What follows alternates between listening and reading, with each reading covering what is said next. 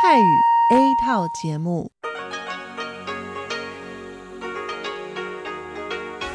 ที่นี่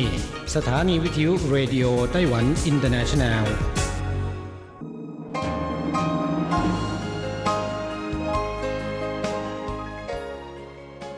กลับมาฟังขณะนี้ท่านกำลังอยู่กับรายการภาคภาษาไทยเรดิโอไต้หวันอินเตอร์เนชันแนลหรือ RTI ออกกระจายเสียงจากกรุงไทเปไต้หวันสาธารณรัฐจีน เป็นประจำทุกวันนะครับ นอกจากรับฟังทางเครื่องรับวิทยุได้แล้ว ยังสามารถรับฟังรายการผ่านระบบออนไลน์ได้ที่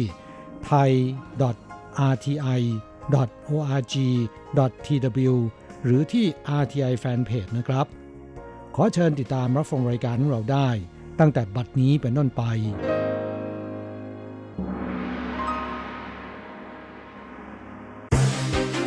ลำดับแรก ขอเชิญติดตามรับฟัง ข่าวประจำวัน สวัสดีค่ะคุณผู้ฟังที่เคารพ ช่วงของข่าวประจำวันจากรายการ Radio Taiwan International ประจำวันจันทร์ที่ 8 มิถุนายน พุทธศักราช 2563 สำหรับข่าวไต้หวันมีดิฉันการจยากริชยาคมเป็นผู้รายงานค่ะ หัวข้อข่าวมีดังนี้ ไต้หวันเฮ เตรียมพ้นสถานะเขตโรคปากกีบเปื่อยสัปดาห์หน้า กลับมาส่งออกเนื้อหมูสดได้ครั้งแรกในรอบ 23 ปี วันทำงานวันแรกหลังปลดล็อกมาตรการ ประชาชนไต้หวันส่วนใหญ่ยังชินกับการสวมหน้ากากอนามัย ไต้หวันเหลือผู้ติดเชื้อโควิดกำลังรักษาเพียง 6 คน ปรับลดงานแถลงข่าวสถานการณ์โควิดจากทุกวันเหลือสัปดาห์ละครั้ง ไต้หวันเตรียมหารือมาตรการ ชาวต่างชาติที่มาถึงสนามบิน ผลตรวจเชื้อโควิดต้องเป็นลบจึงจะเข้าไต้หวันได้ กรมอุตุไต้หวันประกาศเตือนภัยฝนตกหนักในภาคกลางและภาคใต้ ระวังฟ้าผ่า ลมกระโชกแรง ต่อไปเป็นรายละเอียดของข่าวค่ะ หลังจากที่ไต้หวันเกิดสถานการณ์โรคปากกีบเปื่อยในสัตว์สองกีบ ระบาดมาตั้งแต่ปี 1997 องค์การอนามัยโลกหรือ OIE จึงระบุว่าไต้หวันเป็นเขตระบาดของโรคดังกล่าวเป็นเวลานาน 23 ปีแล้วทำให้ไต้หวันไม่สามารถส่งออกเนื้อสุกรได้ ล่าสุดเมื่อวันที่ 8 มิถุนายน คณะกรรมการการเกษตรไต้หวันเปิดเผยว่า องค์การอนามัยสัตว์โลกเตรียมประกาศรับรองให้ไต้หวัน เป็นเขตปลอดโรคปากกีบเปื่อย ที่ไม่ต้องมีการฉีดวัคซีนป้องกันโรคดังกล่าวแล้ว คาดว่าไต้หวันจะสามารถกลับมาส่งออกเนื้อหมูไปยังต่างประเทศได้ภายในปีนี้ คณะกรรมการการเกษตรไต้หวันระบุว่า ไต้หวันซึ่งหมายถึงเกาะไต้หวัน เกาะเพิงหู เกาะมาจู ไม่รวมเกาะจินเหมินประสบความสำเร็จในการไม่ต้องฉีดวัคซีนป้องกันโรคปากกีบเปื่อยให้กับหมู พิสูจน์ได้ว่าในไต้หวันไม่มีเชื้อไวรัสปากกีบเปื่อยลงเหลืออยู่ และผ่านการรับรองจาก OIE ซึ่งกำลังดำเนินการออกหนังสือรับรอง คาดว่าจะแจ้งให้ทราบในสัปดาห์หน้า ในการนี้จะทำให้ไต้หวันกลายเป็นประเทศที่ได้รับการจัดให้อยู่ในสถานะเขตปลอดโรคปากกีบเปื่อย ที่ไม่ต้องมีการฉีดวัคซีนป้องกันโรคดังกล่าว เป็นประเทศที่สองในเอเชียถัดจากญี่ปุ่น ปัจจุบันเนื้อหมูของไต้หวันสามารถส่งออกได้เฉพาะเนื้อที่สุกแล้ว และเนื้อหมูแห้งที่ผ่านการแปรรูปไปยังไม่กี่ประเทศเท่านั้น คณะกรรมการการเกษตรไต้หวันคาดว่า เนื้อหมูสดของไต้หวันจะสามารถส่งออกได้ภายในช่วงครึ่งปีหลัง โดยสิงคโปร์จะเป็นตลาดส่งออกประเทศแรก เดือนกรกฎาคมนี้มีโอกาสที่จะได้ทดลองเปิดตลาดยังสิงคโปร์ข่าวต่อไป ตั้งแต่วันที่ 7 มิถุนายนเป็นต้นไป ไต้หวันปลดล็อกมาตรการบังคับให้สวมหน้ากากอนามัยขณะใช้บริการขนส่งมวลชน และสถานที่สาธารณะบางแห่งแล้ว โดยวันจันทร์ที่ 8 มิถุนายน เป็นวันทำงานวันแรก ตามสถานที่ที่มีผู้คนพลุกพล่าน เช่น รถไฟ รถไฟความเร็วสูง รถไฟฟ้า ที่ทำการไปรษณีย์ประชาชนยังต้องสวมหน้ากากอนามัย และตรวจวัดอุณหภูมิร่างกายณทางเข้า แต่เมื่อเข้าไปแล้ว หากรักษาระยะห่างทางสังคมอย่างปลอดภัยได้ ก็สามารถถอดหน้ากากอนามัยได้ ส่วนบริเวณห้องโถงกลางสถานีรถไฟ เปิดให้ประชาชนสามารถนั่งกับพื้นได้แล้ว ผู้โดยสารระหว่างรอรถไฟ สามารถนั่งพื้นรอได้ อย่างไรก็ตามดูเหมือนว่าหลักปฏิบัติตัวเพื่อป้องกันควบคุมโรคติดต่อนั้น ได้กลายเป็น new normal ที่ประชาชนดำเนินชีวิตอย่างคุ้นชินแล้ว เพราะเมื่อไปถึงสถานที่เหล่านี้ แล้วมีผู้คนอยู่เป็นจำนวนมาก ประชาชนต่างใส่หน้ากากอนามัยโดยอัตโนมัติ ภายในสถานีหรือบนขบวนรถ หากไม่สามารถเว้นระยะห่างกันมากกว่า 1.5 เมตร ต้องสวมหน้ากากอนามัย ประชาชนส่วนใหญ่ต่างก็ให้ความร่วมมือเป็นอย่างดี ข่าวต่อไป ศูนย์บัญชาการควบคุมโรคติดต่อไต้หวันประกาศเมื่อวันที่ 7 มิถุนายนที่ผ่านมาว่า ไต้หวันไม่พบผู้ติดเชื้อโควิด -19 ภายในประเทศติดต่อกันเป็นเวลา 8 สัปดาห์แล้ว ยอดผู้ติดเชื้อสะสม 443 คน แบ่งเป็นผู้ติดเชื้อจากต่างประเทศ 352 คน ผู้ติดเชื้อภายในประเทศ 55 คน ทหารบนเรือรบติดเชื้อ 36 คน รักษาหายแล้ว 430 คน ยังอยู่ระหว่างการรักษา 6 คน และยอดผู้เสียชีวิต 7 คน ศูนย์บัญชาการควบคุมโรคติดต่อจัดตั้งขึ้นเป็นเวลา 140 วันแล้ว และจัดงานถแถลงข่าวรายงานสถานการณ์โรคโควิด -19 ในไต้หวันจำนวน 164 ครั้งแล้ว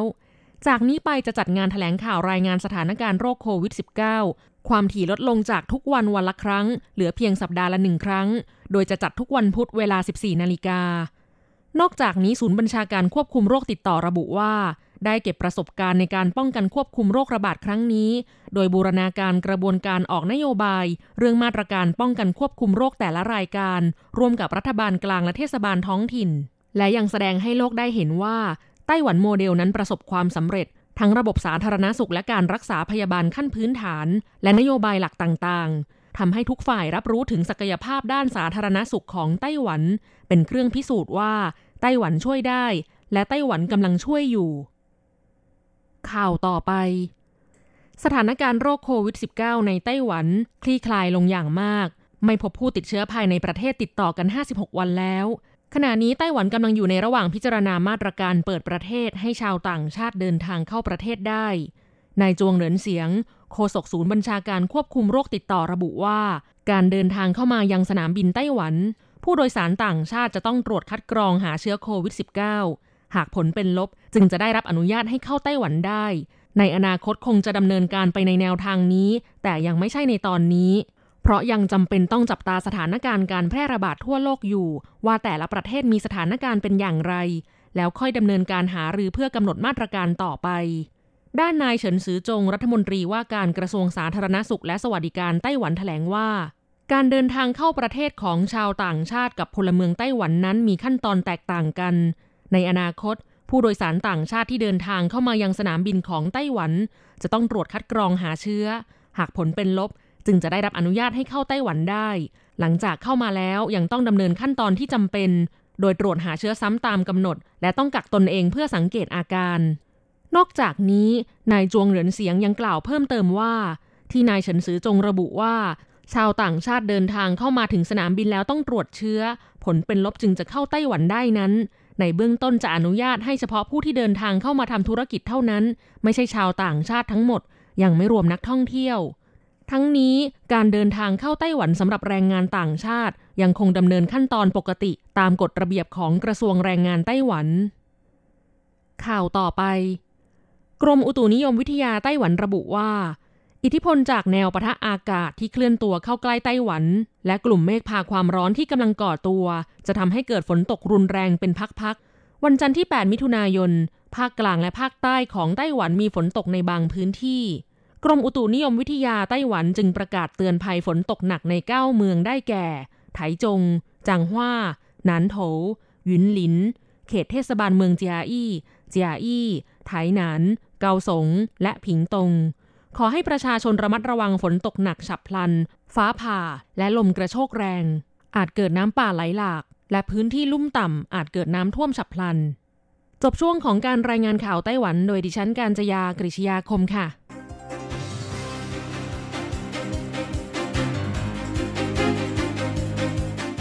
คุณผู้ฟังครับ ต่อไปเป็นข่าวต่างประเทศและข่าวประเทศไทย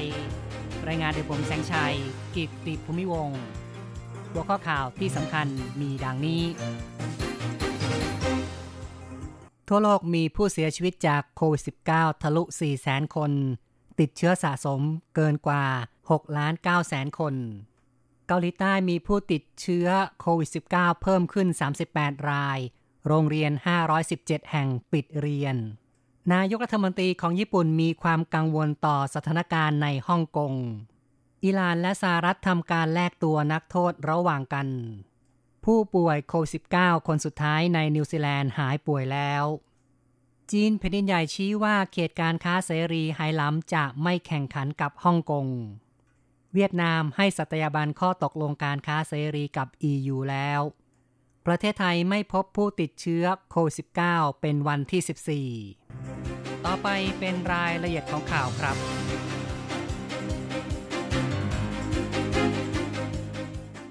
สำนักข่าว AFP รายงานว่า สิ้นสุดเวลา 19 นาฬิกาของวันที่ 7 หรือตรงกับ 7 นาฬิกา วันที่ 8 ของเวลาในประเทศไทยจำนวนผู้เสียชีวิตสะสมจากโควิด -19 ในทั่วโลกเท่ากับ 4,581 คน ผู้ติดเชื้อสะสมเท่ากับ 6,949,890 คน โรคโควิด -19 ปะทุขึ้นครั้งแรกในเดือนธันวาคมที่จีนแผ่นใหญ่ ลุกลามไป 196 ประเทศและเขต จนถึงขณะนี้มีผู้ได้รับการรักษาหายแล้ว 3.03 ล้านคนสำหรับประเทศที่มีผู้เสียชีวิตมากที่สุด อันดับหนึ่งยังคงเป็นสหรัฐ 113,700 คน ติดเชื้อสะสม 1.928 ล้านคน และได้รับการรักษาหายแล้ว 5,849 คน ประเทศที่มีผู้เสียชีวิตมากอันดับสองคืออังกฤษ จำนวน 4,542 คน ติดเชื้อสะสม 286,194 คน สำหรับประเทศอื่น ๆ บราซิลเสียชีวิต 35,930 คน ติดเชื้อสะสม 672,846 คน อิตาลีเสียชีวิต 33,899 คน ติดเชื้อสะสม 234,998 คน ฝรั่งเศสเสียชีวิต 29,000 155 คน ติดเชื้อสะสม 190,974 คน ต่อไปครับ ที่เกาหลี หน่วยงานควบคุมโรครายงานว่า สิ้นสุดศูนย์นาฬิกาของวันที่ 8 มีผู้ติดเชื้อรายใหม่เพิ่มขึ้น 38 ราย ส่งผลให้โรงเรียน 517 แห่ง ต้องปิดการเรียนสื่อของเกาหลีใต้รายงานว่าการระบาดโควิด -19 ปะทุจากกรุงโซลไปโดยรอบ โดยเฉพาะเกิดการระบาดในบาร์ไนท์คลับ ศูนย์การค้า โบสถ์กลุ่มผู้ค้าตรง ซึ่งล้วนแต่เป็นสถานที่มีการชุมนุมกัน ในวันที่ 5 สวนสนุกลาคูแทน มีการระบาดของนักท่องเที่ยว จนต้องปิดสวนสนุกอย่างฉุกเฉิน ต่อไปครับ นายกรัฐมนตรีชินโซอาเบะของญี่ปุ่นมีความกังวลต่อสถานการณ์ในฮ่องกงเขากล่าวว่าญี่ปุ่นติดตามฮ่องกงด้วยความกังวลหลังจากจีนแผ่นใหญ่ ผ่านกฎหมายความมั่นคงแห่งชาติสำหรับฮ่องกง นายกรัฐมนตรีญี่ปุ่นกล่าวได้ว่าฮ่องกงเป็นหุ้นส่วนที่มีความสำคัญ ทั้งในแง่เศรษฐกิจและความสัมพันธ์ระหว่างประชาชน เขาเรียกร้องให้จีนยึดมั่นหลักการหนึ่งประเทศสองระบบ จะต้องถือปฏิบัติอย่างมั่นคงและเป็นประชาธิปไตย ต่อไปเป็นข่าวเรื่องอิหร่านกับสหรัฐทำการแลกตัวนักโทษระหว่างกันนายแพทย์แมทธิโอ ตาเออรี่ ชาวอิหร่าน ซึ่งทำงานในฟลอริดา ถูกจำคุกในสหรัฐเดินทางกลับ ถึงบ้านเกิดในอิหร่าน ซึ่งเป็นการแลกเปลี่ยนกับการปล่อยตัวไมเคิลไวท์อดีตฐานเรือสหรัฐ ที่ถูกจองจำในอิหร่านเกือบสองปี ในข้อหาลบหลู่ผู้นำสูงสุดของอิหร่าน ทางด้านนายแพทย์ตาเออรี่ เป็นแพทย์ผิวหนังถูกจับข้อหา พยายามส่งเครื่องกรองไปยังอิหร่าน โดยอ้างว่าใช้เพื่อการวิจัยวัคซีน แต่ทางการสหรัฐชี้ว่า ต้องได้รับใบอนุญาตก่อนส่งออก เพราะอาจนำไปใช้ ทางด้านอาวุธเคมีชีวภาพ ต่อไปครับ ผู้ป่วยโควิด -19 รายสุดท้ายในนิวซีแลนด์ ไม่มีอาการป่วยผ่านไป 48 ชั่วโมง ทางการประกาศว่าการระบาดโควิด -19 ยุติแล้ว นิวซีแลนด์ไม่พบผู้ป่วยรายใหม่ในรอบ 17 วันที่ผ่านมา นายกรัฐมนตรี จาซินดาอาร์เดนแถลงว่านิวซีแลนด์สามารถจำกัดการติดต่อของโควิด -19 ในประเทศได้แล้ว ซึ่งจะยกเลิกมาตรการกักกันทั้งหมดยกเว้น การเปิดชายแดน มาตรการเฝ้าระวังจะลดจากระดับ 2 ลงเป็นระดับ 1 คือยกเลิกการเว้นห่างทางสังคมตั้งแต่เที่ยงคืนของวันที่ 8 กิจกรรมสาธารณะส่วนตัว การค้าปลีก ธุรกิจบริการ รวมทั้งการขนส่งสาธารณะทั้งหมด จะกลับมาให้บริการโดยไม่ต้องเว้นระยะห่างทางสังคม เข้าต่อไปนะครับ จีนยืนยันว่าเขตการค้าเสรีไหหลำที่มณฑลทางใต้สุดจะไม่แข่งขันกับฮ่องกง แต่จะเป็นการเสริมระหว่างกัน สื่อของจีนรายงานว่า ทางการจีนจะทำให้เกาะไหหลำพื้นที่ ขนาด 35,000 ตารางกิโลเมตร เป็นท่าเรือการค้าเสรีขนาดยักษ์ โดยไม่เก็บภาษีสินค้า และสินค้าบริโภคเกือบทั้งหมด ลดภาษีรายได้ ผ่อนคลายการขอวีซ่าสำหรับนักท่องเที่ยว และผู้ประกอบการชาวต่างชาติ อย่างไรก็ตามเจ้าหน้าที่ในคณะกรรมาการปฏิรูปและพัฒนาแห่งชาติยืนยันว่า เขตการค้าเสรีไหหลำจะมีบทบาทในการเสริมความแข็งแกร่งต่อฮ่องกง เนื่องจากมีสถานภาพที่แตกต่างกัน และมุ่งต่ออุตสาหกรรมที่แตกต่างกัน เวียดนามให้สัตยาบันการค้าเสรีกับ EU สมาชิกสภานิติบัญญัติแห่งชาติของเวียดนามลงมติเห็นชอบ ข้อตกลงการค้าเสรีหรือว่า FTA ซึ่งเวียดนามลงนามกับสหภาพยุโรปหรือว่า EU ตามข้อตกลงดังกล่าวจะมีการลดหรือขจัดภาษีเกือบทั้งหมด ให้แก่สินค้าของสองฝ่าย จะเป็นประโยชน์อย่างยิ่งต่อเวียดนาม ที่ต้องการกระตุ้นเศรษฐกิจให้เติบโต หลังจากได้รับผลกระทบจากการแพร่ระบาดของโควิด -19 ข้อตกลงจะมีผลบังคับในเดือนกรกฎาคม นับเป็น FTA ฉบับที่ 2 ของ EU กับประเทศสมาชิก สมาคมประชาชาติเอเชียตะวันออกเฉียงใต้หรือว่าอาเซียน หลังจากมีการลงนามกับสิงคโปร์เป็นฉบับแรกมีผลบังคับตั้งแต่พฤศจิกายนปีก่อน คุณผู้ฟังครับต่อไปติดตามข่าวจากประเทศไทย กรมควบคุมโรคกล่าวถึงสถานการณ์ โรคติดต่อโควิด -19 มีผู้ป่วยเพิ่มขึ้น 7 คน เป็นผู้อยู่ในสถานที่รัฐจัดหาให้หรือว่า state quarantine เท่ากับไทยปลอดการติดเชื้อในประเทศต่อเนื่อง 14 วัน แต่ยังไว้ใจไม่ได้และขอความร่วมมือจากประชาชน อย่าลืมสวมหน้ากากอนามัย หน้ากากผ้า ล้างมือ และให้มีการพิจารณาให้ดี ในการเข้าร่วมกิจกรรมหรือเดินทาง ไปสถานที่แออัด หรือมีความเสี่ยง ในส่วนของการระวังตัวของประชาชนนั้น ผลการสำรวจชี้ว่าประชาชนยกกาดระวังโควิด -19 มากขึ้น กระทรวงสาธารณสุขของไทย โดยสำนักงงานพัฒนานโยบายสุขภาพระหว่างประเทศ ได้ร่วมมือกับหน่วยงานต่างๆ ในการสำรวจการป้องกันแพร่ระบาดโควิด -19 หลังผ่อนปลนมาตรการล็อกดาวน์ระหว่าง 22-28 พฤษภาคม ซึ่งมีผู้ตอบแบบสำรวจ 25,623 คนพบว่าประชาชนมีพฤติกรรมป้องกันตนเอง เพิ่มขึ้นอย่างมีนัยสำคัญทางสถิติเมื่อเทียบกับสัปดาห์ก่อน อาทิเช่น การกินอาหารร้อนใช้ช้อนกลาง สัปดาห์ก่อนหน้าปฏิบัติได้ 79.7%สัปดาห์ต่อมาเพิ่มเป็น 82.7%การระวังไม่อยู่ใกล้กับคนอื่น ระยะน้อยกว่า 2 เมตร เพิ่มจาก 58.7%เป็น 65.2%เป็นต้น จังหวัดนครราชสีมาเปิดเดินรถโดยสารข้ามจังหวัดได้เป็นวันแรก หลังมีมาตรการผ่อนปรนระยะ 3 ซึ่งมีปลายทางสำคัญคือกรุงเทพ เชียงใหม่ และจังหวัดในภาคตะวันออก มีผู้โดยสารหอบกระเป๋าสัมภาระซื้อตัว๋วอย่างคึกคักตั้งแต่ตอนเช้าของวันที่ 8 อย่างไรก็ตามยังคงมีมาตรการป้องกันโรคติดต่อ เจ้าหน้าที่ชุดเคลื่อนที่เร็วตรวจคัดกรองวัดอุณหภูมิ จัดระเบียบนั่งเว้นระยะห่างบนรถ มีจุดบริการเจลแอลกอฮอล์ตามมาตรการสาธารณสุข ผู้โดยสารต้องลงทะเบียนข้อมูลส่วนตัว อีกข่าวหนึ่งครับไปรษณีย์ของไทยคลายล็อกการส่งพัสดุระหว่างประเทศรองรับไลฟ์สไตล์วิถีใหม่ โดยผู้ใช้บริการต้องตรวจสอบสถานะประเทศปลายทางที่เว็บไซต์ก่อนทำการส่งทุกครั้ง ซึ่งบางปลายทางอาจมีความล่าช้ากว่าปกติ นอกจากนี้ไปรษณีย์เปิดเผยว่า เนื่องจากพฤติกรรมการใช้ชีวิตเปลี่ยนไป สิ่งของที่มีการส่งเพิ่มขึ้นคือ หน้ากากผ้า เสื้อผ้า เครื่องสารผลิตภัณฑ์บำรุงผิว มีปริมาณสูงสุด ซึ่งการไปรษณีย์จะเน้นการให้บริการส่งสิ่งของเหล่านี้ ทั้งจากบุคคลทั่วไปและผู้ประกอบการ ซึ่งจะเตรียมความพร้อมให้บริการเพื่อรองรับต่อไลฟ์สไตล์วิถีใหม่ ต่อไปเป็นรายงานอัตราแลกเงินอ้างอิงตอนบ่ายของวันที่ 8 มิถุนายน โอนเงิน 10,000 บาทใช้ 9,690 เหรียญไต้หวัน แลกซื้อเงินสด 10,000 บาทใช้ 10,040 เหรียญไต้หวัน และโอนเงิน 1 เหรียญสหรัฐใช้ 29.83 เหรียญไต้หวัน ข่าวจาก RTI จบลงแล้วครับ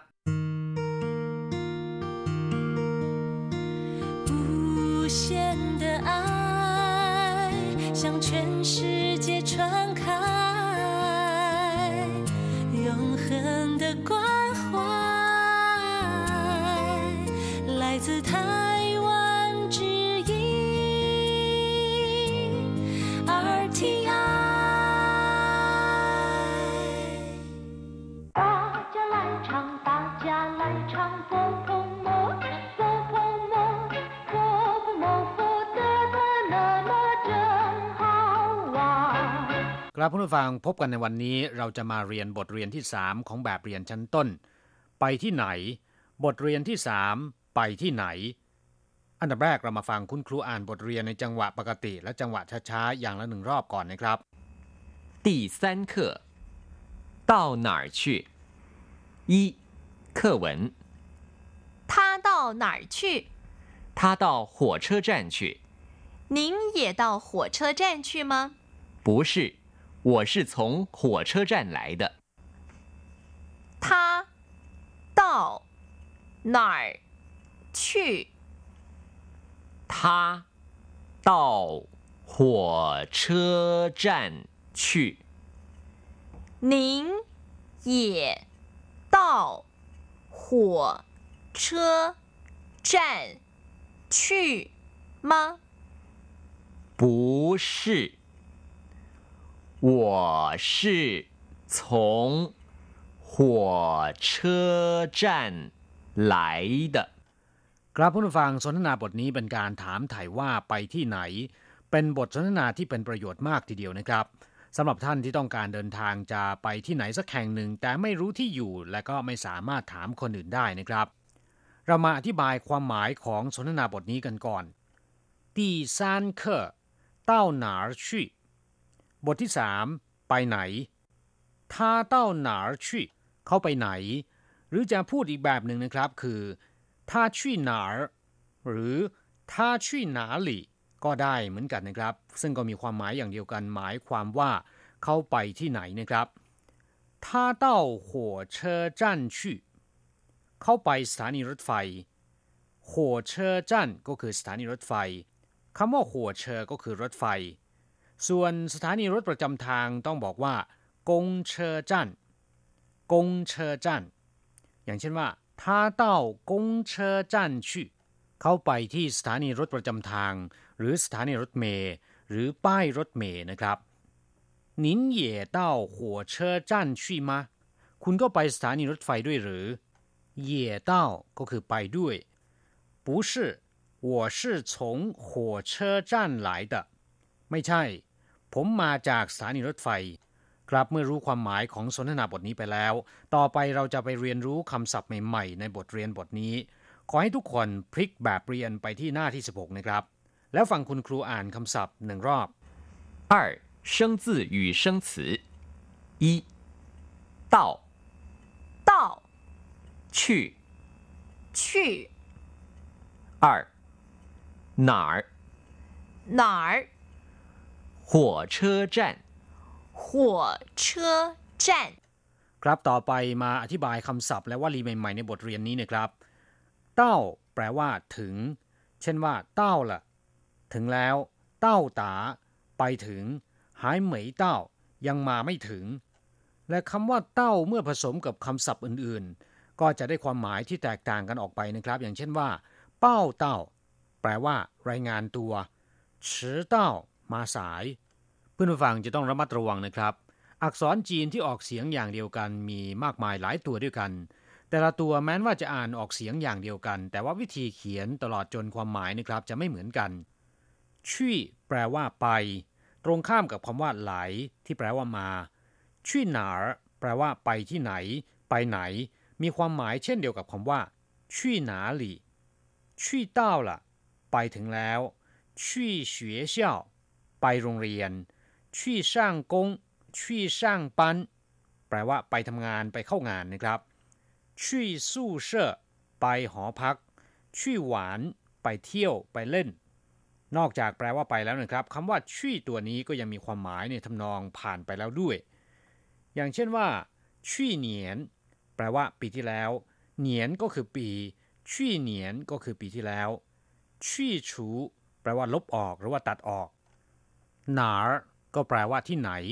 คำคำนี้เป็นภาษาพูดนะครับ ซึ่งมีความหมายอย่างเดียวกับคำว่าหนาหลี่ชี่หนาก็คือไปที่ไหนใจหนาก็คืออยู่ที่ไหนคำว่าหนามีความหมายตรงกันข้ามกับคำว่า เจออย่างเช่นว่าไหลเจอหมายถึงมาที่นี่ใจเจอแปลว่าอยู่ที่นี่หัวเชอจันแปลว่าสถานีรถไฟหัวเชอก็แปลว่ารถไฟ จั่นแปลว่าป้อม ด่านหรือว่าสถานีนะครับหัวเชอจั่นก็คือสถานีรถไฟ อย่างเช่นว่าไทเปหัวเชอจั่นสถานีรถไฟไทเปเกาสงหัวเชอจั่นสถานีรถไฟเกาสงนอกจากสถานีรถไฟแล้วศัพท์อื่นๆนะครับ ที่ท่านควรจะรู้ไว้ก็คือกงเชอจั่น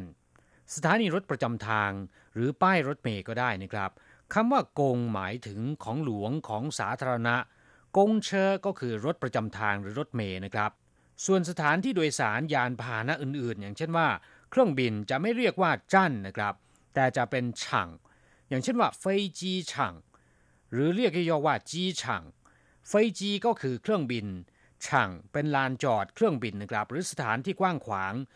ซึ่งก็คือสนามบินนั่นเอง อย่างเช่นว่าจงเจิ้งกัวจีจีช่างก็คือท่าอากาศยานนานาชาติเจียงไคเชก ม่านกูกัวจีจีช่างท่าอากาศยานนานาชาติดอนเมือง ครับเมื่อรู้คำศัพท์ในบทเรียนนี้ผ่านไปแล้ว ต่อไปเราจะมาทำแบบฝึกหัดในการสร้างประโยคนะครับ ก่อนอื่นเรามาฟังคุณครูอ่านหนึ่งรอบก่อน三代换练习您到火车站去吗？不，我不到火车站去。您到哪儿去？我不到哪儿去。我是从火车站来的。 您到火车站去吗คุณจะไปที่สถานีรถไฟใช่ไหม不ไม่我不到火车站去ผมไม่ไปสถานีรถไฟ您到哪儿去คุณไปที่ไหนล่ะ我不到哪儿去我是从火车站来的ผมไม่ไปที่ไหน ผมมาจากสถานีรถไฟต่างหาก กลับผู้นฟังเรียนบทนี้ผ่านไปแล้ว คงจะทำให้ท่านได้คำศัพท์ใหม่ๆ เพิ่มขึ้นหลายคำนะครับ ภาษาจีนนั้นขอเพียงท่านเรียนไปแล้วเนี่ยนำไปหัดใช้ หัดพูดบ่อยๆ ไม่นานก็จะจำได้ขึ้นใจ และก็ขอแนะนำว่า ในขณะที่ท่านอ่านควรจะเขียนไปด้วยนะครับ อย่างเช่นว่าอ่านหนึ่งคำก็เขียนหนึ่งรอบทำอย่างนี้ตลอดนะครับ ก็จะช่วยให้ท่านจำได้แม่นยำจำได้ขึ้นใจ และก็ช่วยให้เขียนตัวอักษรจีนได้ไปในตัวด้วย ช่วงสุดท้ายเรามาทบทวนสนทนาบทนี้อีกครั้งหนึ่ง ฟังคุณครูอ่าน ขณะเดียวกันก็ขอให้อ่านตามด้วย他到哪儿去他到火车站去您也到火车站去吗不是我是从火车站来的他到哪儿去他到火车站去您 也到火车站去吗？不是，我是从火车站来的。กราบผู้ฟังสำหรับท่านที่คิดว่าการเรียนภาษาจีนนั้น เป็นเรื่องที่ยากนะครับ แล้วก็ไม่สามารถจะจำคำที่ถูกต้องได้นะครับ ก็ขอแนะนำว่าท่านควรจะใช้เครื่องรับวิทยุเทป บันทึกรายการของเราเอาไว้นะครับ แล้วก็นำไปเปิดฟังหลาย ๆ ครั้ง จนจำขึ้นใจ จากนั้นนำไปหัดพูดนะครับ รับรองได้ว่าไม่นานท่านก็จะสามารถพูดภาษาจีนได้ เราจะกลับมาพบกันใหม่ในบทเรียนถัดไป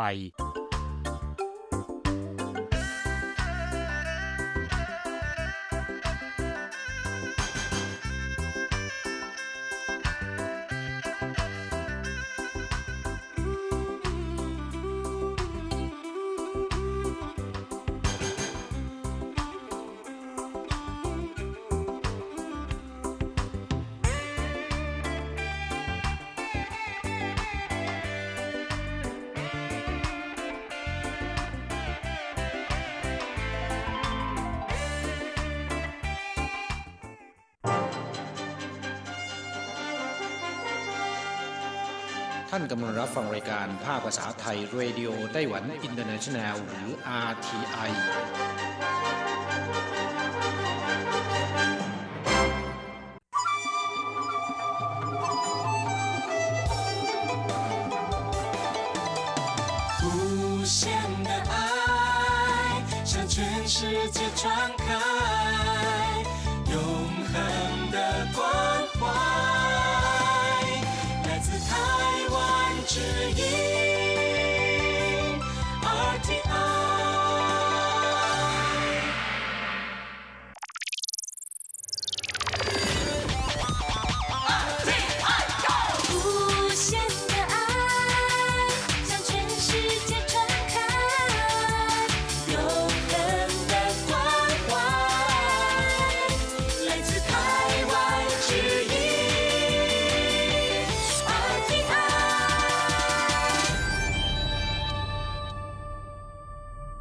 ครับคุณครับขณะนี้คุณกำลังติดตามรับฟังรายการภาคภาษาไทยจากสถานีวิทยุ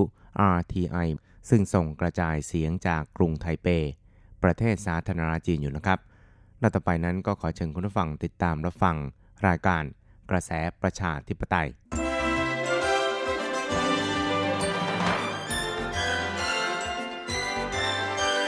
กระแสประชาธิปไตย ประชาธิปไตยนำเราสู่ความหวัง ขอต้อนรับคุณผู้ฟังสู่กระแสประชาธิปไตย โดยกฤษณัยสายประพาส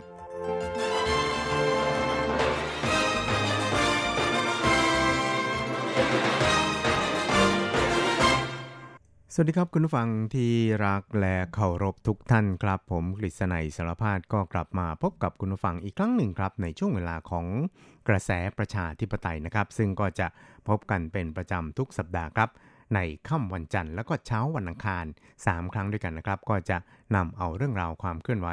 ที่น่าสนใจทางด้านการเมืองในไต้หวันในช่วงที่ผ่านมามาเล่าสู่ให้กับคุณผู้ฟังได้เราฟังกันครับ ครับวันนี้นะครับก็ตรงกับวันที่ 8 มิถุนายนนะครับ ซึ่งก็เป็นวันที่เพิ่งผ่านพ้นวันสำคัญวันหนึ่งที่ เกิดเหตุการณ์ที่จัตุรัสเทียนอันเหมินในกรุงปักกิ่งนะครับ เพียงแค่ 4 วันเท่านั้นเองนะครับ นั่นก็คือเหตุการณ์ 4 มิถุนายนหรือว่าที่รู้จักกันโดยทั่วไปว่าเป็นเหตุการณ์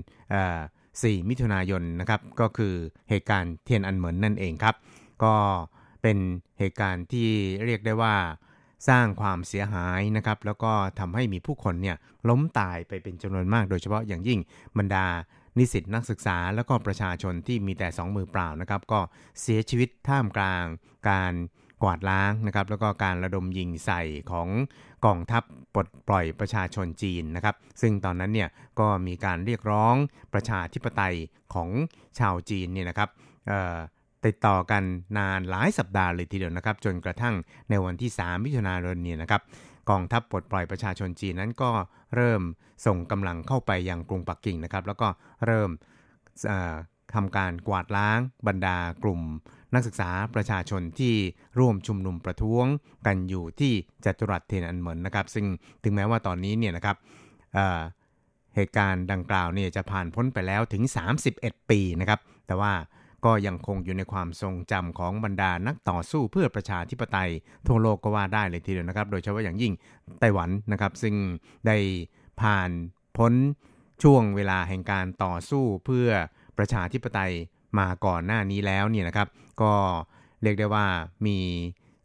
ความรู้สึกที่ใกล้เคียงกันนะครับ ซึ่งถึงแม้ว่าไต้หวันนั้นจะไม่มีการนองเลือดในลักษณะที่ถูกปราบปรามอย่างรุนแรงนะครับ แต่ว่าก็ ผ่านพ้นการต่อสู้นะครับเพื่อสิทธิเสรีภาพประชาธิปไตยของไต้หวันเนี่ยมาอย่างโชคโชนเหมือนกันนะครับ เพียงแต่ว่าทุกอย่างนั้นก็เป็นไปด้วยความสงบนะครับ แล้วก็อาจจะไม่มีเเหตุการณ์รุนแรงใด ๆ ในช่วงระยะเวลาในช่วงที่ผ่านมานะครับ แต่ว่าก็ถือว่ามีการต่อสู้กันค่อนข้าง ดุเดือดพอสมควรเลยทีเดียวนะครับ ครับเหตุการณ์ดังกล่าวนี่นะครับก็เรียกได้ว่าเป็นเหตุการณ์ที่อยู่ในความทรงจำของบรรดาชาวจีนแล้วก็ชาวไต้หวันโดยทั่วไปนะครับ แล้วก็ชาวโลกด้วยเพราะว่าถือว่าเป็นเหตุการณ์ระทึกขวัญนะครับ ที่นักต่อสู้เพื่อประชาธิปไตยนั้นต้องล้มตายไปเป็นจำนวนมากครับครับ แล้วก็ในวันดังกล่าวก็คือวันที่ 4 มิถุนายนที่ผ่านมาเนี่ยนะครับ ปรากฏว่าท่านประธานาธิบดีไช่อิงเหวินผู้นำไต้หวันนะครับ ก็ได้ล้ำลึกเหตุการณ์ดังกล่าวผ่าน Facebook ส่วนตัวนะครับ บอกว่าทุกคนทุกแห่งบนโลกใบนี้นะครับแต่ละนาทีนั้นจะมีเวลาผ่านพ้นไป 60 วินาทีนะครับ แต่ว่าในเมืองจีนเนี่ยปีหนึ่งมีเพียง 364 วันเท่านั้น เพราะว่าต้องลืมไป 1 วันนะครับ นั่นก็คือวันที่ 4 มิถุนายน คือไม่อยากให้มีการหยิบยกวันที่ 4 มิถุนายนเนี่ยขึ้นมาพูดคุยกันนะครับ ก็ถือว่าเป็นการแทงใจดำหรืออะไรทำนองนี้นะครับครับ Facebook ส่วนตัวของท่านผู้นำไต้หวันนั้นก็ยังบอกครับบอกว่า ก็หวังว่าทุกมุมโลกทุกผืนแผ่นดินนะครับจะไม่มีวันใดต้องเลือนหายไปอีก แล้วก็ขออวยพรให้ฮ่องกงนั้นประสบกับความสุขนะครับแล้วก็พร้อมกับแฮชแท็กว่าไต้หวันแห่งเสรีภาพ หนุนเสรีภาพฮ่องกงนะครับ ก็เป็นการลำลึกวัน สำคัญของเมืองจีนเนี่ยอีกครั้งหนึ่งของผู้นำไต้หวันนะครับ ส่วนทางด้านนายเจียงฉี่เฉินหัวหน้าพรรคก๊กมินตั๋งพรรคฝ่ายค้านนะครับก็ได้รำลึกเหตุการณ์ดังกล่าว ผ่าน Facebook ส่วนตัวเหมือนกันนะครับ โดยได้ระบุข้อความว่าเราไม่อาจวางเฉยได้ เมื่อต้องเผชิญหน้ากับสัจธรรมในดวงใจของเรานะครับครับนอกจากนี้ก็ยังมีในส่วนของพรรค DPP พรรครัฐบาลนี่นะครับ ก็ได้รำลึกเหตุการณ์ดังกล่าวด้วยโปสเตอร์ตัวเลข 1-9 นะครับ แต่ว่าเลข 4 และเลข 6 นั้นเจือจางไป ก็หมายความว่าอาจจะถูกเลือนลืมเลือนไปนะครับ เพราะว่าคำว่าตัวเลข 4 กับ 6 นั้นก็มีความหมายถึง 4 มิถุนายนในภาษาจีนนะครับ ซึ่งก็คือเดือน 6 วันที่ 4 นั่นเองครับครับนอกจากนี้ในส่วนของนายโยสีคุณนะครับ ซึ่งเป็นผู้นำฝ่ายนิติบัญญัติของไต้หวัน ซึ่งก็ได้กล่าวลำลึกเหตุการณ์ณจตุรัสเทนันเหมือนวันที่ 4 มิถุนายน ในวันดังกล่าวเช่นเดียวกันนะครับ โดยนายโยสีคุณนั้นก็ได้ระบุครับ โดยบอกว่า中共的邪恶本质你要他自己啊经济发展而有所改革ความสามารถของทางการจีนคอมมิวนิสต์นั้น จะให้ทางการจีนคอมมิวนิสต์เนี่ยปรับปรุงแก้ไขด้วยตัวเองหรือว่าดำเนินการปฏิรูปด้วยตัวเองนั้นก็คงจะเป็นเรื่องเพ้อฝันไปนะครับ ซึ่งเราก็เห็นได้จากการต่อสู้ของชาวฮ่องกงที่ต่อต้านกฎหมายส่งผู้ร้ายข้ามแดนนะครับ แล้วก็เหตุการณ์เกี่ยวกับโควิด -19 นะครับ แล้วก็ยังมีเรื่องราวเกี่ยวกับการออกกฎหมายว่าด้วยความมั่นคงฮ่องกงนะครับของทางการจีน ซึ่งประเทศประชาธิปไตยต่างๆ ทั่วโลกนั้น จะต้องสามัคคีเป็นน้ำหนึ่งใจเดียวกันนะครับ บีบบังคับให้จีนคอมมิวนิสต์นั้นจะต้อง ดำเนินการปฏิรูปนะครับถึงแม้ว่าจะต้องเป็นการปฏิรูปด้วยความจำใจก็ตามนะครับเพื่อให้ชาวประชาชนในเมืองจีนเนี่ยนะครับลุกยืนขึ้นมานะครับแล้วก็สิ่งนี้เนี่ยถือว่ามีความสำคัญอย่างยิ่งยวดเลยทีเดียวนะครับครับนายโยสีคุณนั้นก็ดำรงตำแหน่งผู้นำฝ่ายนิติบัญญัติของไต้หวันนะครับโดยดำรงตำแหน่งประธานรัฐสภาหรือประธานสภา นิติบัญญัติแห่งชาติของไต้หวันสาธารณจีนนะครับ ครับนอกจากนี้นะครับในส่วนของอดีตประธานาธิบดีมาอิงจิวนะครับซึ่งก็ได้ลำลึกเหตุการณ์ 4 มิถุนายนทุกๆ ปีอย่างไม่เคยพลาดนะครับแล้วก็ไม่เคยขาดตกบกพร่องไปแม้แต่เพียงปีเดียวนะครับ ปีนี้นั้นก็ได้ออกมาลำลึกเหตุการณ์นี้นะครับ โดยได้กล่าวย้ำถึงความสำคัญของการต่อสู้ พื่อประชาธิปไตยของบรรดาผู้นำนักศึกษา แล้วก็บรรดาประชาชนนะครับ ซึ่งก็ได้กล่าวย้ำนะครับว่าทางการจีนคอมมิวนิสต์นั้นถ้าว่าไปละเมิดคำมั่นสัญญาที่เคยให้ไว้เกี่ยวกับ 1 ประเทศ 2 ระบอบแล้วแล้วก็นะครับ ก็จะไม่รับการยอมรับจากทั้งฮ่องกงแล้วก็จากทั้งไต้หวันด้วยนะครับ แล้วก็จะหมดความน่าเชื่อถือไป ก็หมายความว่าเครดิตนั้นก็จะเหลือเพียงแค่ศูนย์เท่านั้นเองครับ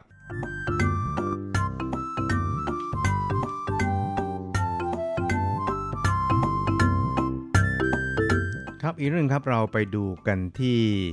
การเข้ารับตำแหน่งรัฐมนตรี คณะกรรมการกิจการโพ้นทะเลของนายถงเจิ้นเหยือนนะครับหรือว่าท่านดรถงนะครับซึ่งเป็นอดีตผู้แทนไต้หวันสาธารณจีนประจำประเทศไทย หรือว่าทูตไต้หวันประจำประเทศไทยนะครับ ซึ่งท่านก็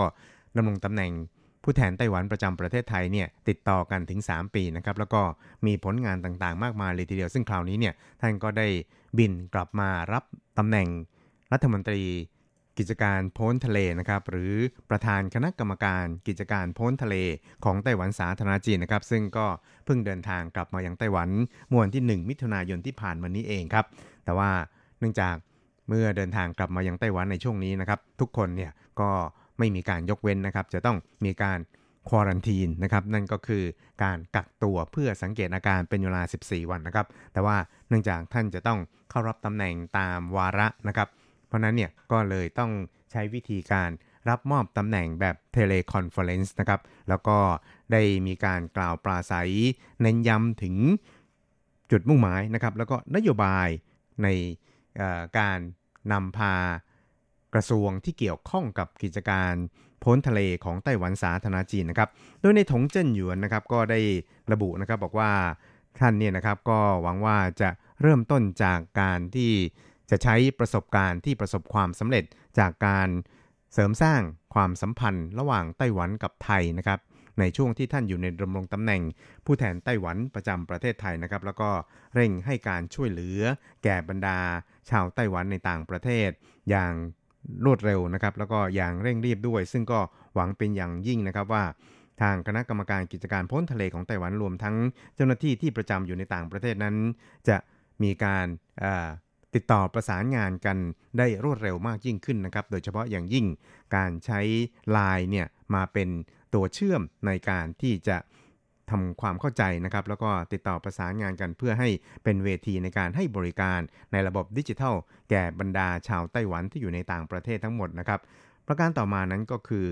การเสริมสร้างตำแหน่งที่สำคัญ ซึ่งถือว่าเป็นตำแหน่งแห่งเกียรติยศให้กับชาวไต้หวันทั่วโลกด้วยนะครับ แล้วก็การเสริมการให้บริการแก่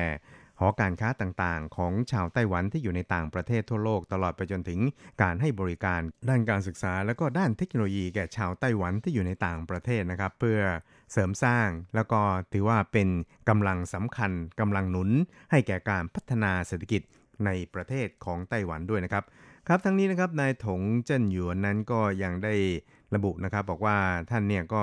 จะสั่งการให้มีการประเมินนะครับ ความเป็นไปได้ในการให้บริการแพลตฟอร์ม ในระบบดิจิทัล แก่บรรดาชาวไต้หวันทั่วโลกนะครับ แล้วก็จะขยายการให้บริการทางด้านการแพทย์ระดับนานาชาติของไต้หวันด้วยนะครับ นอกจากนี้นะครับก็ยังจะมีการปฏิรูปบัตรประจำตัวของชาวไต้หวันในต่างประเทศ แบบรุ่นที่2นะครับก็เพื่อให้การให้บริการของคณะกรรมการ กิจการพ้นทะเลของไต้หวันสาธารณจีนนะครับ มีประสิทธิภาพ แล้วก็สามารถที่จะขยายวงกว้างออกไปได้มากยิ่งขึ้นนะครับ เพราะฉะนั้นเนี่ยทางคณะกรรมการกิจการพ้นทะเลของไต้หวันนะครับ ก็หวังเป็นอย่างยิ่งว่าจะสามารถนำเอาความรู้ความสามารถของไต้หวันนี่นะครับ ช่วยเหลือการพัฒนาของชาวไต้หวันที่กระจายอยู่ทั่วโลกได้นะครับ ขณะเดียวกันเนี่ยก็จะอาศัยพลังของชาวไต้หวันที่อยู่ทั่วโลกเนี่ยนะครับในการเสริมสร้าง พัฒนาความรู้ความสามารถ แล้วก็ขยายตลาดในต่างประเทศให้แก่ไต้หวันด้วยนะครับ ซึ่งก็ถือว่าจะเป็นปัจจัยหนึ่งที่จะดันให้เศรษฐกิจของไต้หวันนั้น พัฒนารุดหน้าต่อไปอย่างไม่หยุดยั้งนะครับ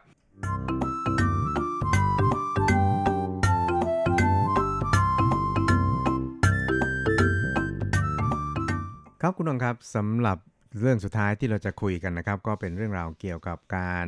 จัดการลงคะแนนเสียงเพื่อถอดถอน ผู้ว่าการนครเก่าสงก็คือนายหานกัวหวีนะครับ ซึ่งก็จะ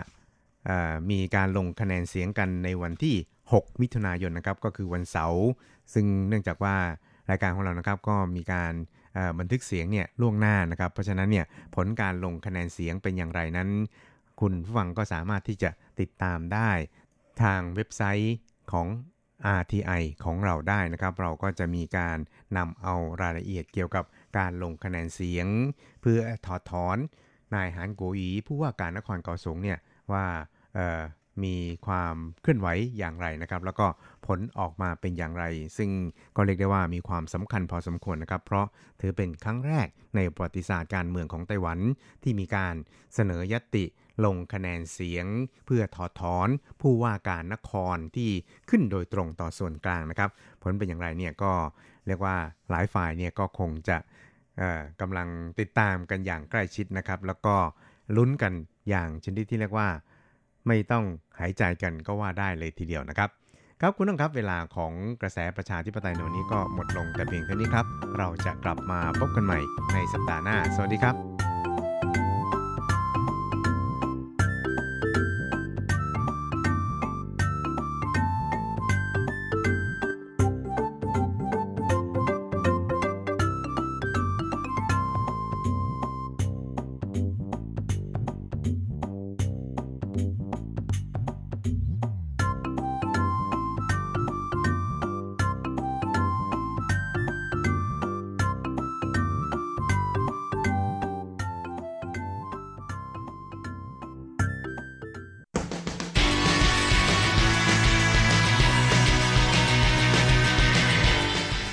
ปัจจุบัน โลกปัจจุบัน เปลี่ยนแปลงตลอดเวลา ทุกอย่างไม่หยุดอยู่กับที่ ย้อนอดีต ย้อนดูเรื่องราว วัฒนธรรม ความคิด ความเป็นอยู่ของผู้คนในอดีต มองปัจจุบัน ย้อนอดีตดำเนินรายการโดย แสงชัย กิตติภูมิวงศ์รจรัตน์ยนต์สุวรรณ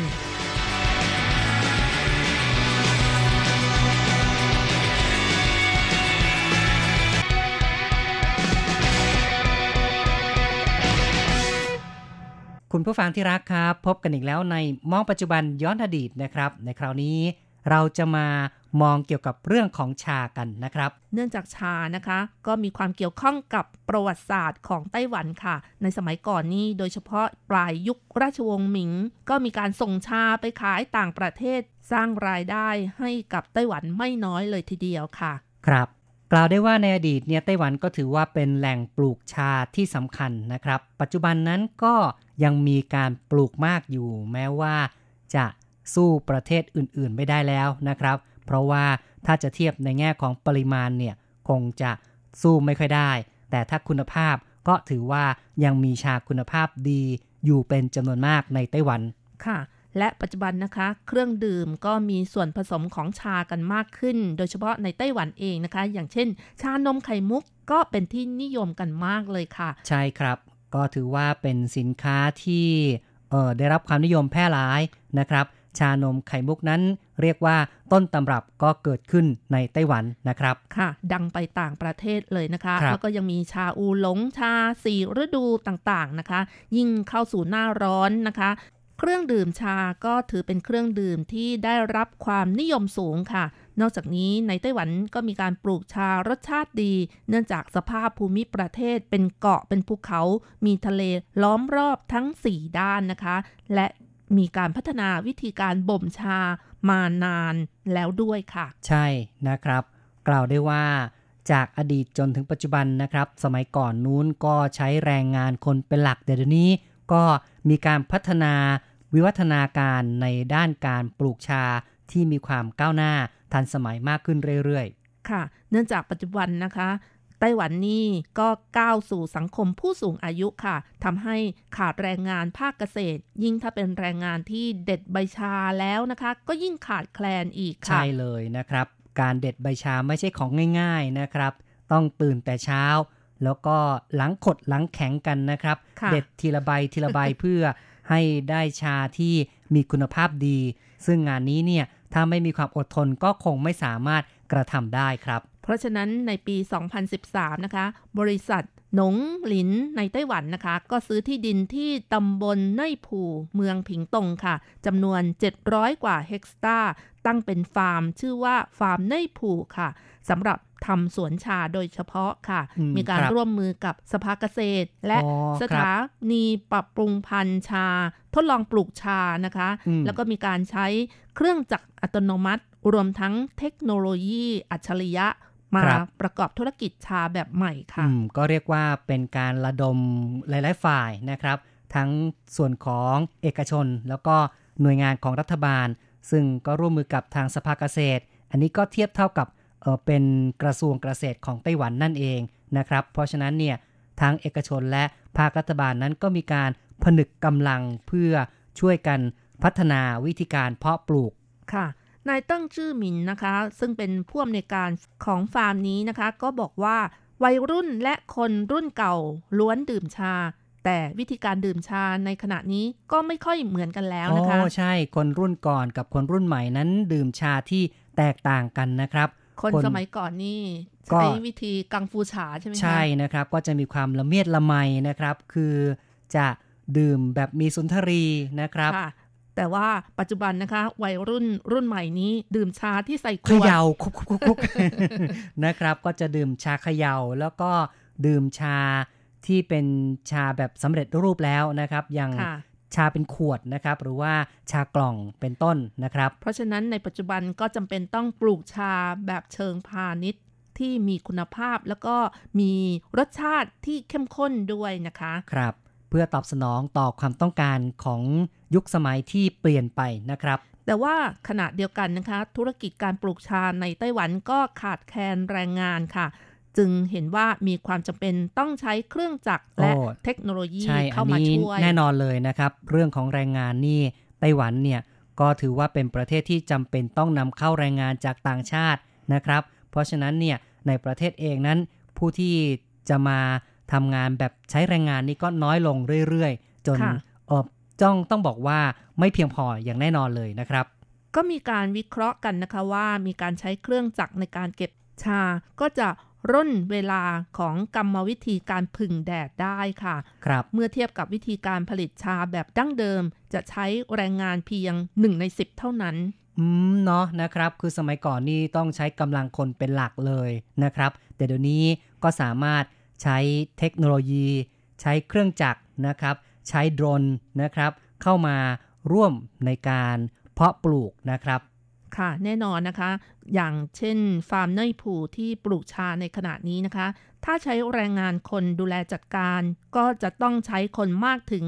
2,500ถึง5,000 คนค่ะแต่ว่าปัจจุบันเมื่อใช้เทคโนโลยี มีการใช้โดรนในการพ่นยาฆ่ามาแมลง ใช้ระบบ หยดน้ำแบบอิสราเอล ก็มีการเก็บข้อมูลพื้นฐานทำให้ปัจจุบันทางฟาร์มนั้นใช้แรงงานคนเพียง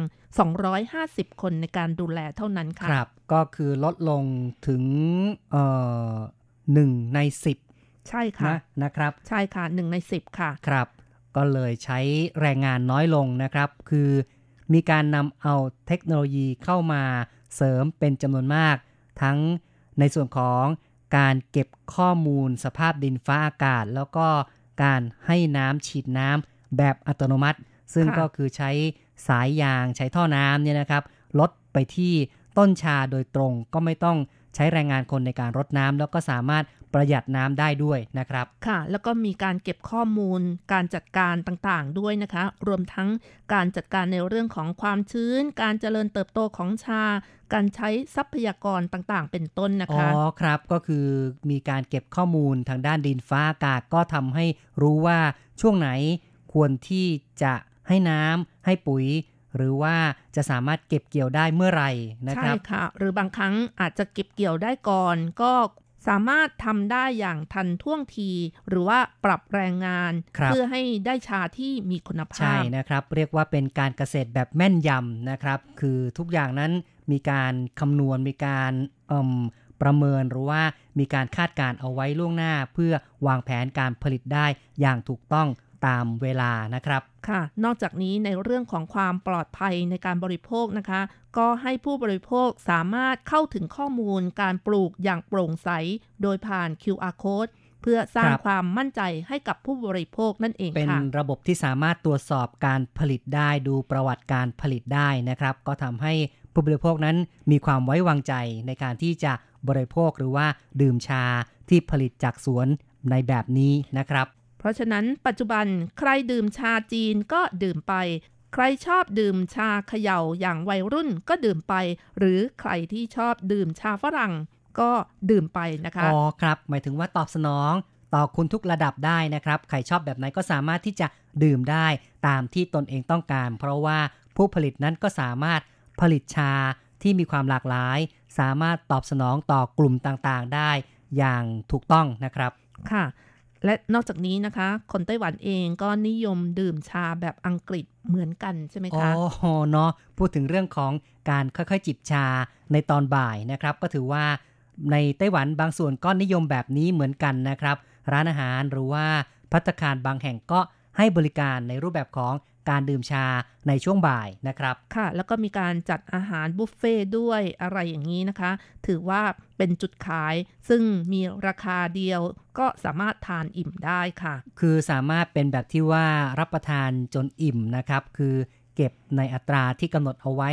แล้วก็สามารถที่จะเลือกรับประทานได้ตามที่ต้องการเป็นแบบบุฟเฟ่นั่นเองนะครับ ค่ะ สังเกตให้ดีนะคะ ลูกค้าส่วนใหญ่ก็จะเป็นแม่บ้านหรือว่าสาวๆ ที่มีเวลาว่างแล้วก็มีเงินด้วยนะคะอืมครับ ก็เป็นกลุ่มลูกค้าที่เรียกว่ามีเงินแล้วก็มีเวลานะครับ สามารถที่จะใช้ช่วงเวลาในช่วงบ่ายแบบสบายๆ ได้นะครับคุณผู้ฟังครับนี่ก็เป็นภาวะการดื่มชาในปัจจุบันที่เป็นไปในไต้หวันนี้นะครับ ต่อไปเราก็จะย้อนอดีตฟังเรื่องราวเกี่ยว กับการค้าชาในไต้หวันในยุคก่อนนู้นนะครับ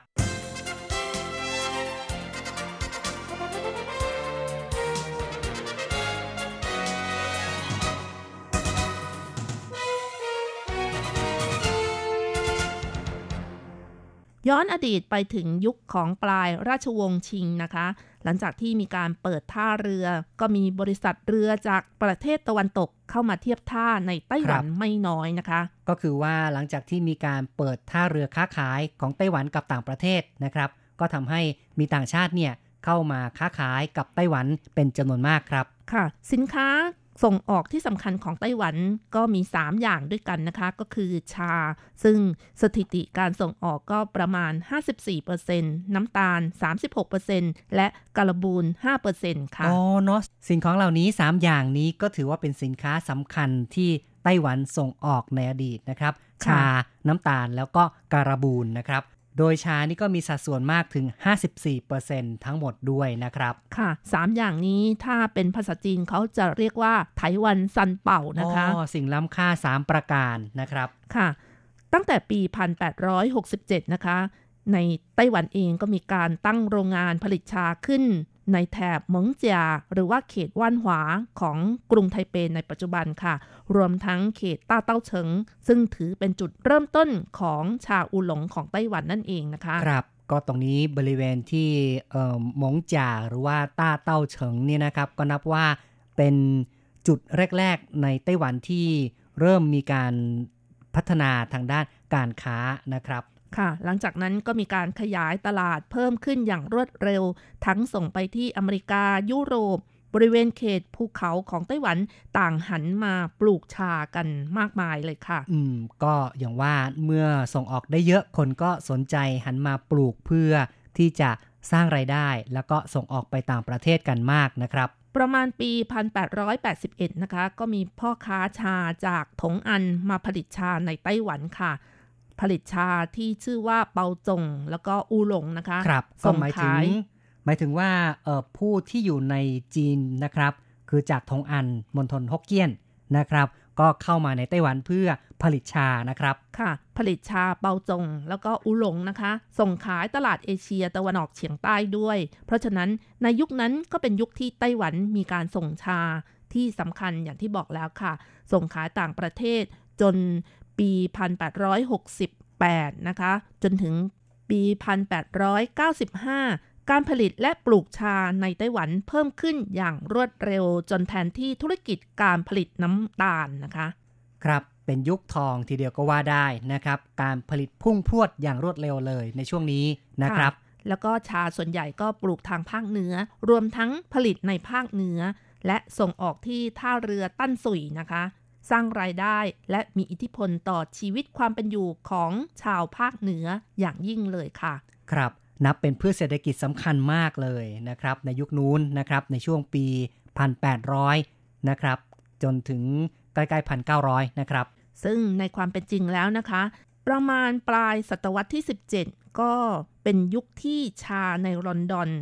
มีราคาเปรียบเทียบเท่ากับทองนะคะ ก็กล่าวได้ว่า ชาวอังกฤษดื่มชาจนพัฒนาเป็นค่านิยมหรือธรรมเนียมปฏิบัติในการเข้าสังคม ตั้งแต่ชนชั้นสูงลงมาจนถึงสามัญชนค่ะ ครับ ก็นับว่าชาเป็นสิ่งที่มีค่ามากในลอนดอนนะครับ เปรียบเสมือนกับทองคำทีเดียวนะครับ ค่ะ การดื่มชาในขณะนั้นเป็นสิ่งที่หรูหราแล้วก็ฟุ่มเฟือย บุคคลชั้นสูงก็นิยมดื่มชาอย่างเป็นทางการในช่วงเวลาบ่ายอีกด้วยค่ะเนาะก็นับว่าชาส่งออกของไต้หวันก็ตอบสนองต่อตลาดของชนชั้นสูงในอังกฤษได้เป็นอย่างดีเลยนะครับ คุณผู้ฟังครับการพูดคุยของเราในรายการ มองปัจจุบันย้อนอดีตในวันนี้ เวลาใกล้จะหมดลงนะครับ แต่ว่าเรื่องราวของชายังไม่จบนะครับ เพราะฉะนั้นเราก็ จะคุยกันถึงตรงนี้ไว้ก่อน สัปดาห์หน้าเรามาคุยกันต่อนะครับ ในเรื่องของชาไต้หวันที่ส่งออกไปต่างประเทศนะครับ เอาละครับ ในครั้งนี้แสงชัยกับรถจรัตน์อำลาไปก่อนนะครับ อย่าลืมกลับมาพบกับมองปัจจุบันย้อนอดีตในครั้งต่อไป สวัสดีครับ สวัสดีค่ะ